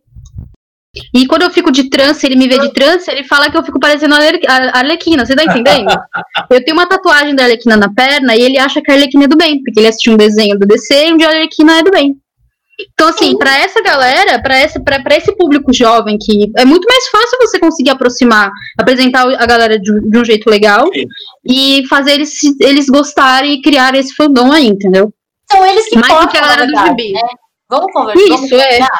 São eles que é. importam, porque gibi não vende tanto que cinema vende, gente. Porra! Vamos parar com isso. A gente falou no nosso primeiro podcast. A gente falou no primeiro podcast. Primeiro episódio. Que a, a gente estava justamente, é, na verdade, elucubrando aqui sobre a crise nas HQs, né? Sobre a crise nas infinitas HQs aqui.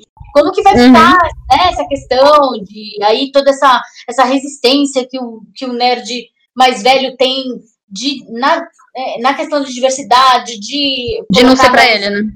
É, de não ser pra ele, de ah, arruinaram minha infância, meus vizinhos, não, isso nos faz, toda aquela coisa. Quero ver mulher pelada, quero toda essa questão. E Uhum. isso não tá acontecendo nem nas HQs mais. Não tá acontecendo nas HQs. E ele tá ficando pé da vida. E ele tá migrando pro quê? Pros encadernados. Pra um, até pra uma HQ mais autoral, até. A galera tá fazendo isso, né? Não tá mais meio que seguindo as mensais. Né? Porque as Sim. mensais estão deixando muito a desejar também. Né? Aí a gente falou um monte de coisa, falou sobre a questão do herói não, não conseguir envelhecer, né? De ter de Uhum. ficar sempre sofado, né? Que isso é, uma, isso é outra coisa positiva, no fim das contas, sobre o cinema. Sim. Porque no fim das contas É. não tem muito o que fazer. O Robert Downey Jr. vai envelhecer. Quer queira você, não. Não dá Exato. pra você ficar desenhando. Não dá pra você ficar gente, desenhando. Logan, maravilhoso. Tem um filme mais maravilhoso pra mim do que Logan. É. Eu amo aquele filme, que é é. o Wolverine velho, mano. Na, é, na vida real, você não tem como parar o tempo. Eu É. acho que no cinema, o cinema, ele sempre tenta, mesmo em histórias fantásticas, ele sempre tenta se aproximar da vida real de alguma forma. Porque é por isso que a gente assiste essas histórias. Que, né, Sim. é porque a gente se sente algum tipo de conexão, seja alguma conexão emocional, é porque essa conexão é emocional ou racional, né? E essa conexão emocional é porque lembra alguma coisa da nossa própria vida. E, cara, você vê o Capitão América idoso, porra, não é um, não é um, não é um exemplo perfeito de como todo- todos estamos sujeitos ao tempo? É Não, perfeito. o, quadro- o cinema pode fazer isso, o quadrinho É. não. São pontos de identificação. É isso que leva o povo. Exato. Né? É isso que Exatamente. a emoção. Então, eu acho que isso é, é crucial. E eles vão pôr um monte de diversidade aí nesse meio. Tipo, a própria Miss Marvel é incrível que ela vai entrar, a América Chaves e Uhum. mundo, a, a Thor. E aí a gente vai trabalhando essa diversidade dentro do cinema, que vai até ficar Finalmente. visualmente muito mais rico também. Duas, É, claro. duas perguntas finais aqui, na verdade. É, Mas já. Ah, é. É, porque senão o programa vai ficar com duas horas e meia. É, mas calma que essas duas perguntas ainda tem bastante tempo, ainda tem bastante coisa a se discutir, na verdade. A primeira Então, delas é, eu acho que essa interessa mais até a Gabi do que qualquer um nessa, nessa discussão. É, agora que os direitos dos personagens do Netflix estão começando a se reverter para Marvel, o quanto Uhum. isso vai ser. Vocês acham que isso vai ser utilizado de fato? De um, em- que vai ser utilizado, isso é fato, ponto. Pacífico. Uhum. Mas num período mais curto, em curto prazo, assim. Que tem toda, obviamente, a- de novo, aquela bo- boataria, que é a, a pura e velha boataria, do Charlie Cox Uhum. voltar ao papel. E essa é uma boataria que já dura mais de ano, né? Na real. É. É o Charlie Cox, depois de todo, tudo que aconteceu no último filme do Homem-Aranha, dele ter a identidade secreta dele revelada ao público, aquela história toda, Homem- ele apareceu, o Charlie Cox aparecer como o Matthew Murdock, como o Demolidor, aparecer como o, o advogado do Peter Parker. Essa história vira, vira e mexe e volta, né? É. Mas aí a gente tá falando de Demolidor, Jessica Jones, Luke Cage, Punho de Ferro, blá blá blá. blá. É Defensor. Rei do Crime, É. que seria, mano, Esse- maravilhoso. Esse é um universo que é muito mais humano do que o lado cósmico que eles querem explorar. Então eu não sei exatamente. É, então eu não sei exatamente onde isso se encaixa nesse momento, sabe? Só se for é, realmente o, o Murdoch como, como um, um, um advogado. E você só sabe que ele. Você só, sabe como público, sabe? Ele não aparece como demolidor, não faz parte da narrativa da história. Mas ele aparece Uhum. ali porque ele é. Eu acho, por sinal, que isso ia ser genial. Se o personagem aparecesse, mas não o demolidor. Entendeu? O- a, a- a roupa, o, o personagem civil e não o personagem super-herói, eu acho que ia ser genial. É. Porque aí também você não enche o filme de, de, de super-herói aleatoriamente. Não tem muito sentido você encaixar ele ali, o demolidor, sabe? Eu já vou passar a mão ele aparecendo só como advogado já, já, vou gritar. É, pô, exato. Só, só como advogado eu acho, eu acho que ia ser genial.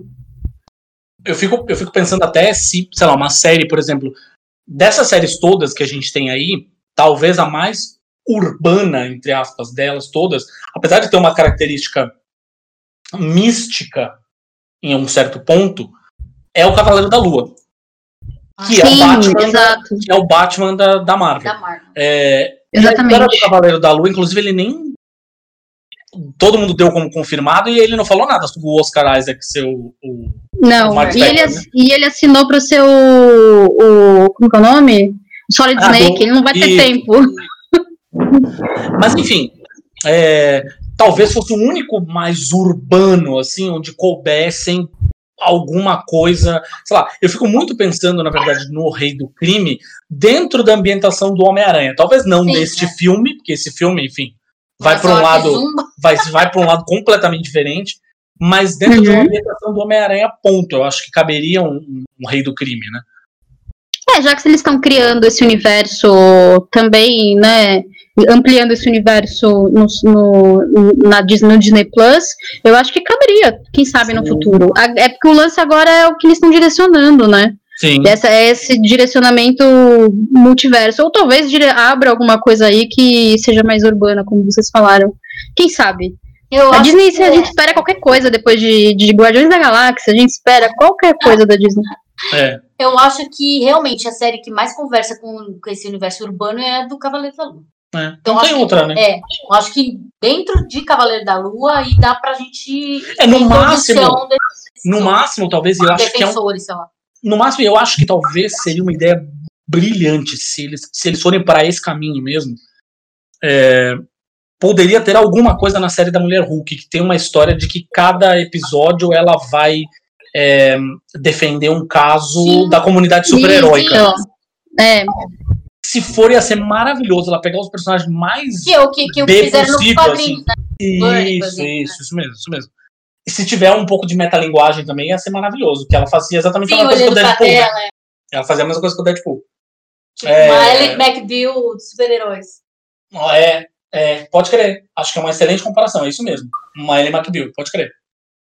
É, e aí eu fico pensando, talvez, uma última coisa aqui pra amarrar, que é esse negócio, falei do Rei do Crime, volto no que eu tinha falado lá atrás, estava na pauta, falar sobre vilões. né? Ou seja, um grande antagonista aí. É, considerando tudo isso que eles apresentaram, talvez tenha espaço para a gente ir apresentando o Thanos da vez, pouquinho a pouquinho, como eles próprios fizeram com o Thanos, Tipo, inclusive.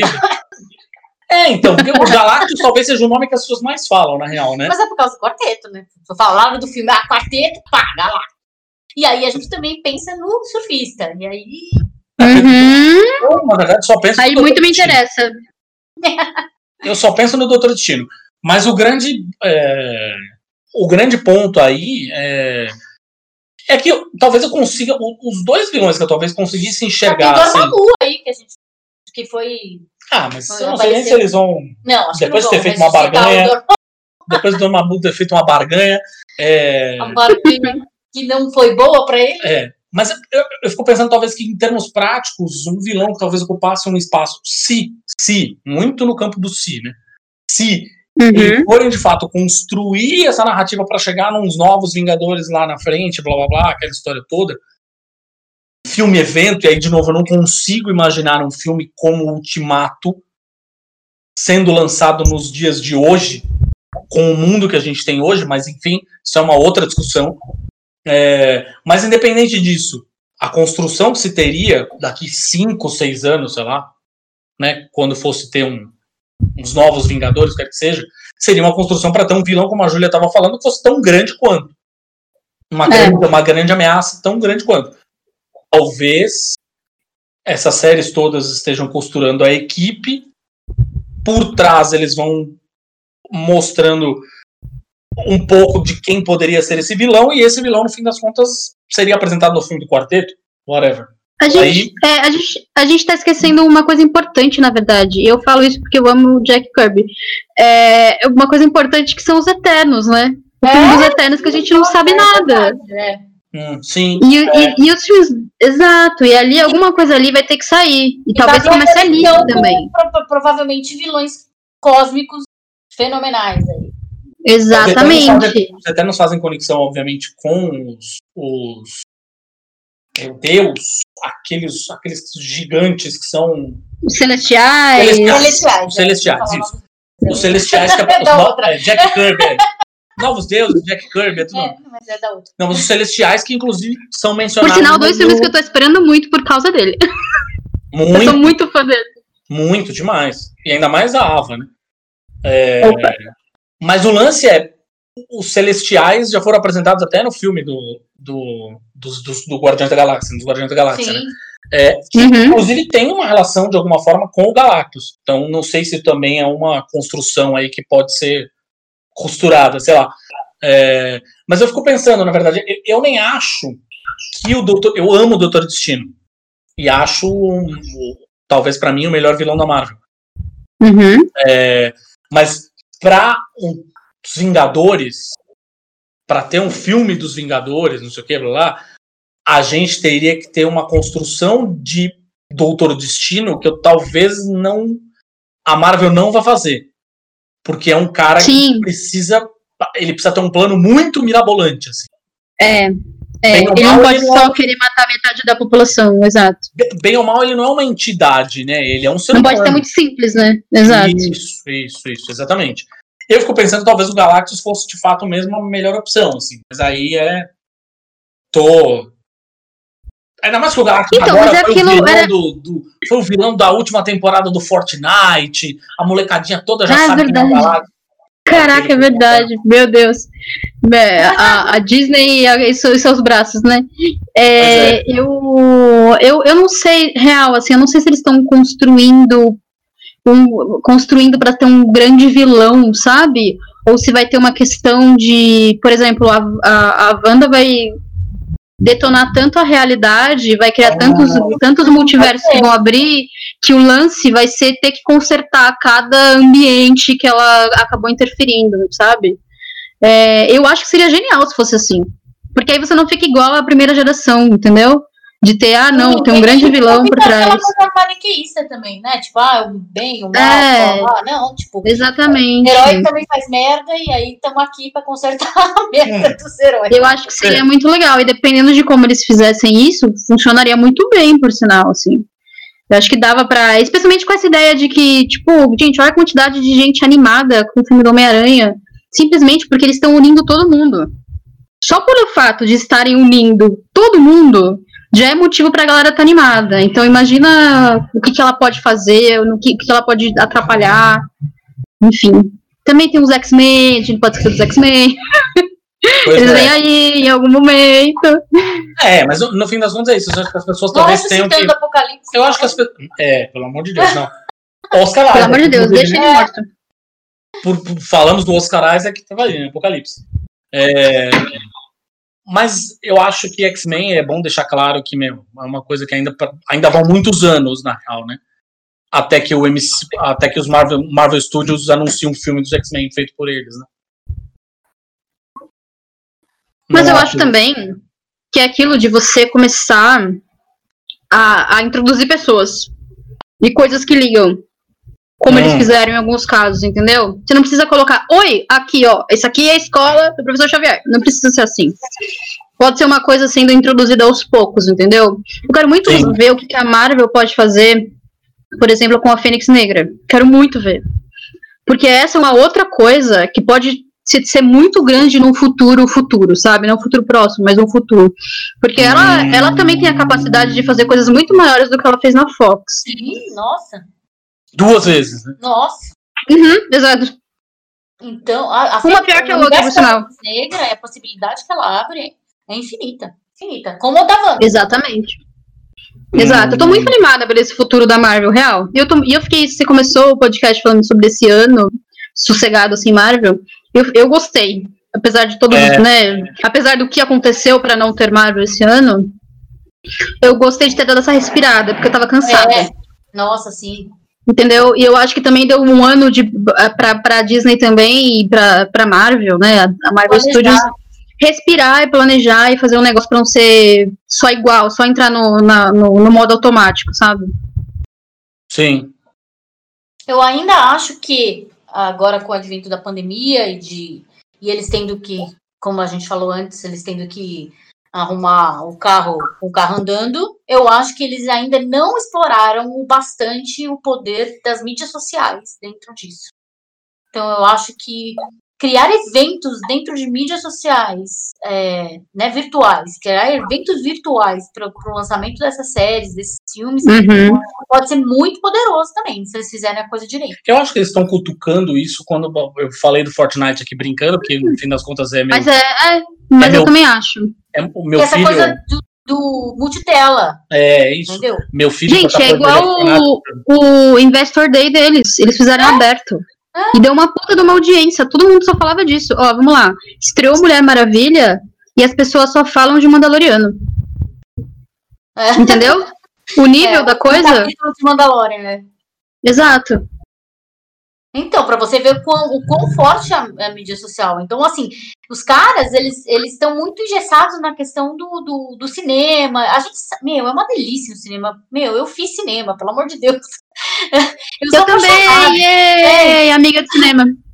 Eu sou apaixonada pela sala preta, pela telona, de- da imersão, a questão sensorial, hipersensorial. Então, claro que eu tô. Mas a gente tá agora num outro momento e a gente tem que aproveitar esse outro momento com as ferramentas que a gente tem. Sim. Então, eu acho que as Sim, sociais, aham. nessa questão, eles têm, eles têm que explorar isso ao máximo. Essa horda de gente na internet e fazer buzz na- nas estreias e é, hashtag, e enche- encher o Twitter, e Instagram, IGTV de vídeo e aproveitar. É, eu acho que. Eu acho. Eu acho que eles são fortes bastante no, no Twitter. é, mas eu acho que essa coisa da- dos, das redes sociais, que não são necessariamente as redes sociais pra gente, né?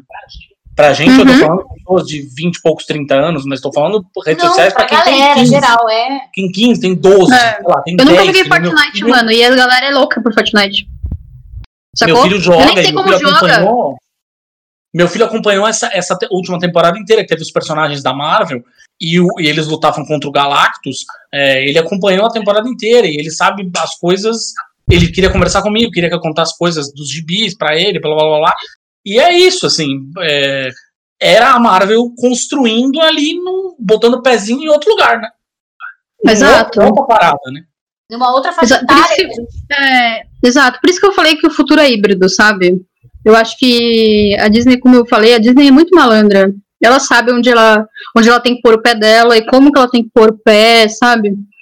Ah, é, e, e a pandemia acelerou isso. Uma coisa que, que é importante esclarecer também é que já existiam conversas, mas também, mas aquela conversa de sobrancelha levantada, sabe? De, ah, será que vai dar? E por conta da pandemia, o público tá em casa, o público não tá na rua, ele não tá no cinema. Espero que vocês não estejam na rua, tá, Uhum. gente? Vocês estão ouvindo. Mas a galera tá em casa e você precisa levar conteúdo pra essa galera pra você poder também ter retorno financeiro, porque, né? Desculpa, barulho.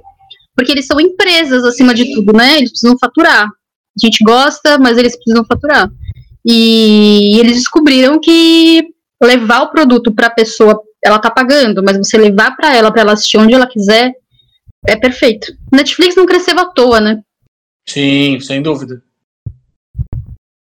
Júlia, queria Eu. agradecer muito, muito, muito, muito a sua presença aqui. Ah, obrigada por me chamar. Se as pessoas quiserem te ler, te ouvir, onde elas te encontram, Vamos lá. As pessoas me encontram no Twitter como Júlia Gavilã. Eu, quando eu não estou de férias, eu estou lá. Eu, vocês também me encontram. Exatamente. Eu também tenho o Instagram, Júlia Gavilã. Também publico coisas por lá. É, eu tenho um podcast que eu amo fazer, que, como o Cardi mesmo contou, estreou esse ano, é, chamado Mais Que Um Filme. Lá eu conto histórias de filmes, gêneros, pessoas. Por exemplo, o podcast mais recente que saiu foi eu, eu tava contando a história de A Princesa Prometida, que pra mim é um dos melhores filmes de fantasia que Hollywood já fez. Muito legal, é. Eu amo esse filme. E aí eu pego histórias sobre filmes, sobre gêneros. Eu fiz sobre a mosca, por exemplo. O Cardin sabe que eu amo a mosca. pois é, sei, sei. E eu fiz também sobre a mosca, e aí eu faço isso, eu conto histórias. Eu amo fazer esse podcast muito legal, eu que faço o roteiro, e lá é roteirizado mesmo da primeira à última palavra. Aí eu faço roteiro, eu edito, eu gravo, eu adoro fazer isso. E eu também tenho um canal no YouTube chamado Júlia Gavila, você me encontra como Júlia Gavila por aí. E um site também que lá eu coloco crítica, textos, opinativos, essas coisas. Por aí, você me encontra assim, Júlia Gavila, joga Júlia Gavila que você me encontra. Muito bem. Me googla. É, É, Luda, obrigada pelo convite, viu? Muito obrigada. Eu fiquei muito feliz. É. Vocês me chamaram pra conversar sobre Marvel, e sobre futuro e sobre cinema. Eu gosto muito de falar sobre esses assuntos. O Cardinho sabe muito bem disso. bem. Eu falo mais que o Homem da Cobra. Então eu fiquei muito feliz pelo convite. Obrigada. Eu espero voltar. Me chamem. Já tô fazendo convite, já tô, me- já tô falando aqui que eu quero voltar ao ao público, entendeu? Pra saber que eu vou voltar. Pra cobrar. Boa. Exatamente. Obrigado, Júlia. Beijão. Beijos. Se cuidem, usem máscara. Por favor. Você também. Bom, a gente vai aqui agora para as nossas dicas culturais. As últimas do ano, hein? Ó, Ficam aí, fica aí a dica, as últimas do ano. A gente vai começar falando de uma série que a gente, eu, tô- eu tava querendo há muito tempo ver essa série. E aí agora as duas temporadas, não sei se vocês vão ter uma próxima, mas as duas temporadas já estão disponíveis no Netflix, que é Happy, que é baseada nos quadrinhos escritos pelo Grant Morrison. E, inclusive ele é um dos dos consultores criativos lá da série, produtores executivos, aquela história toda. É, É Netflix ou no, no Netflix. Ué, É, nossa, é, rap é no Netflix. Estamos falando basicamente de uma série sobre um ex-policial interpretado maravilhosamente pelo Christopher Meloni, que é um cara que fez. é, como o diabo daquela série policial cacete que ele fazia? Era. A MCU, é. Não, era o Ah, MCU, não, MCU não. É. Law and Order, Law and Order Special, Special Victims, Victims Unit. Unit. Isso, mas SVU, isso mesmo. SVU. É, que era um personagem super sério, não sei o que e tal. E, meu, esse personagem não poderia ser completamente diferente, um beberrão, maluco, é, um Nossa, cara, ex-policial. assim, é meio bem Grant Morrison, assim. Tipo, É, pois é. Escatológico. O Léo, que é nosso amigo do, do Fala Animal, inclusive, ele costuma dizer que essa série é, na verdade, o, o Grant Morrison exercitando o seu lado mais Garth Ennis. Assim, então você imagina o caminho que a, que a coisa chega. Mas o fato é que ele acaba tendo como parceiro o amigo imaginário da filha dele, uma filha que ele nem sabia que existia. E, ele, e o- amigo imaginário é justamente um, um, Tá, Um um unicórnio. unicórnio meio cartoon, assim, que só ele enxerga. É, É muito legal. é maravilhoso, muito é muito divertido. É, é, é bem. Tem bastante violência, tem bastante sangue, Bem isso é fato. Mas tem muito humor também e tem uma. No fim, Uma tem uma pegada fofa. bonitinha, fofa, assim, né? Você E é de Natal, gente. É de Natal. É uma série de Natal. É verdade, é verdade, pode crer, o tema de Natal. é isso. Aí temos também o filme sensacional que a gente viu na Amazon. Isso que é na era Amazon, é. isso, isso, isso, isso. É, chamado The Sound of Metal, que conta a história de um baterista de uma banda indie que Pesada, né? É, uma banda pesada. pesada, indie, super pesada, meio trash, meio experimental, que fica completamente surdo. É uma história muito tocante. Ele tem que lidar com essa surdez, né?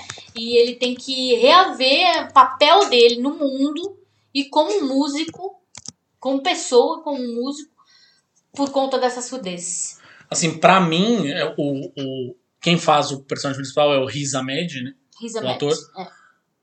Pra mim, é o melhor filme do ano. E é dirigido pelo Darius Marder. É, ficou em português como O Som do Silêncio. É, Sound of Silence. é. Hello, darkness.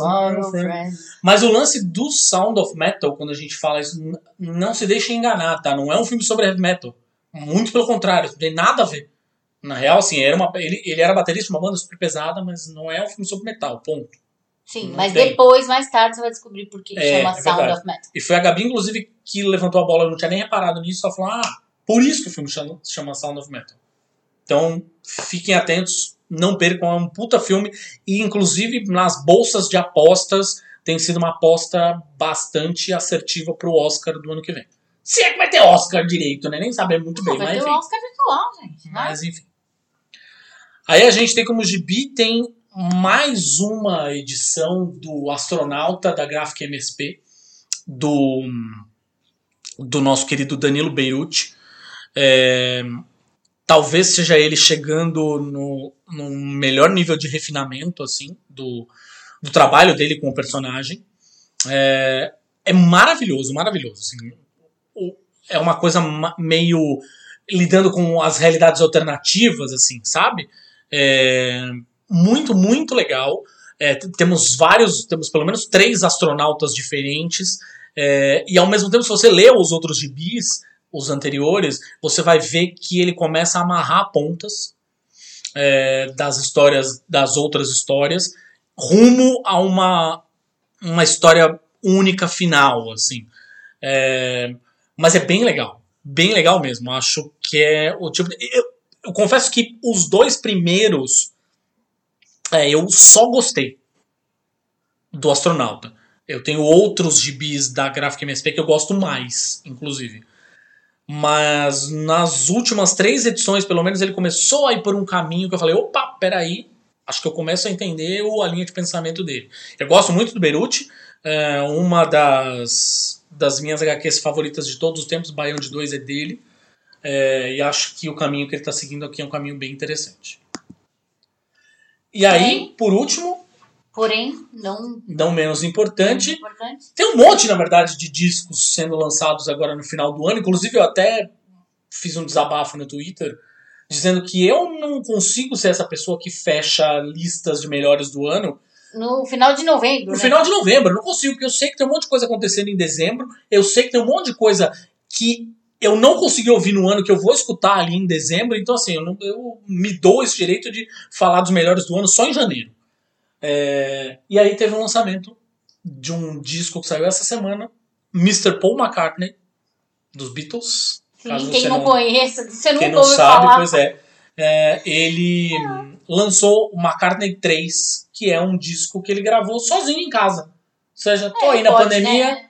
Tô aí na pandemia, vou gravar tal. É um assunto polêmico aqui dentro de casa, a história dos Beatles. Ah, Não vou entrar nessa, na questão aqui. é bom que não, não entra mesmo. A gente vai acabar brigando aqui no podcast. Pois é. Gente, essas foram as nossas últimas dicas do ano. Mas aí, logo falando desse negócio do bico. Mas você gostou ou não gostou do. do, do... O disco é bom. Então, é bem bom. Pô, então, É aí. bem bom. É bem bom e é, e é engraçado porque é um disco que é bastante experimental, assim, né? Tipo, o disco abre com uma música instrumental de uns oito minutos. Sem falar que ele, ele, ele muda de gênero de música. É, então, por isso que eu tô falando, tem uma música que é mais dançante, me lembrou meio David Bowie, tem uma outra que já é mais, até a Gabi veio perguntar pra mim, o que, que você tá ouvindo? É o Johnny Cash? Que ele tava com uma voz até um pouco mais grave, É. mais folk, assim, bem legal o disco, bem mesmo. Legal ver um cara da idade dele, do, do porte dele, ainda se dá o direito de Experimentar. ousar, de experimentar. né? Achei bem legal. Bom, encerramos aqui nosso último podcast do ano. Temos aí duas semanas de, é, de recesso. Voltamos em janeiro, é, Confinados ainda. ainda não confinados pense aqui. que a pandemia vai acabar com a virada de ano, porque não vai. Sigam a gente nas redes sociais. Sim, imagina Twitter. Instagram, Facebook. É, aproveitem essas duas semanas, fazer maratonas, escutem a gente loucamente, porque a gente tá, sei lá, a fácil uns 10 plays de chegar nos mil plays. E quando a gente chegar nos mil plays, a gente vai fazer o quê? Sorteio! Vamos sortear. Se você entrar nas nossas redes sociais, você vai ver lá os livros e gibis que a gente separou para sortear. Sim. Então, meu, ouve tudo que você puder aí do Imagina pra gente virar pra esses mil plays e a gente poder fazer esse sorteio. Mil plays pode parecer pouco pra quem é podcast grande. Mil plays o cara faz num programa, sei lá. Sim. Não importa. Mas a gente, em menos de um ano, metade de um ano aí, a gente conseguiu chegar nesse, nesse- nessa marca que é uma marca muito importante pra gente. Podcast feito em casa, feito pela gente, a gente vai, grava na mesa de casa, edita, nós mesmos editamos, não mandamos para um editor que eu tô pagando, nada, a gente que vai e edita o negócio. Então, assim, é, de verdade, é uma marca que para nós representa muito. E a gente faz com amor, e a gente faz porque a gente tava com saudade de, do jornalismo, né? Um menino Um jornalismo, menino jornalismo que respira por aparelhos. mas a gente tá aí para ajudar ele a respirar um pouco mais. É isso aí. Beijo, gente, até o ano que vem! Ha! Piadinha de tiozão! Só não fiz a do pavê, mas eu vou, prometo que eu vou fazer aqui. Gente, um bom ano. É, por favor, protejam-se. A gente chegou aí à marca de mil mortes por dia, tá? De Covid. Então, assim, não é brincadeira. Proteja-se. Se você puder ficar em casa, fique em casa. É, não, não, não. Esse, esse Natal e esse Ano Novo vai ser diferente. A gente vai ficar sozinho. Tente não aglomerar. Tente não é, juntar a família. É real isso, tá, gente? É duro falar, porque justamente nas festas a gente quer encontrar familiares, amigos, mas esse ano não vai estar tá podendo, tá bom? Usei até um gerundismo horroroso aí para falar, brincar, mas. Por favor. Mas é sério, é muito sério. É, a gente vai ter que ficar quietinho em casa. Não vai ter nem Roberto Carlos esse ano, gente. Pra você ver a gravidade do negócio. Então, assim, é hora da gente se resguardar mesmo e fazer o máximo para que o ano que vem a gente não tenha que passar por isso de novo. Né? Para que. a- Continuar passando. né? É, na verdade, para que não fique tão rígido do jeito que, que tá hoje, para que tantas pessoas não morram assim.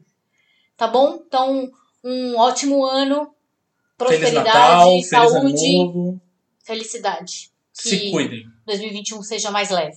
Beijos. Ai! Imagina se pega no olho!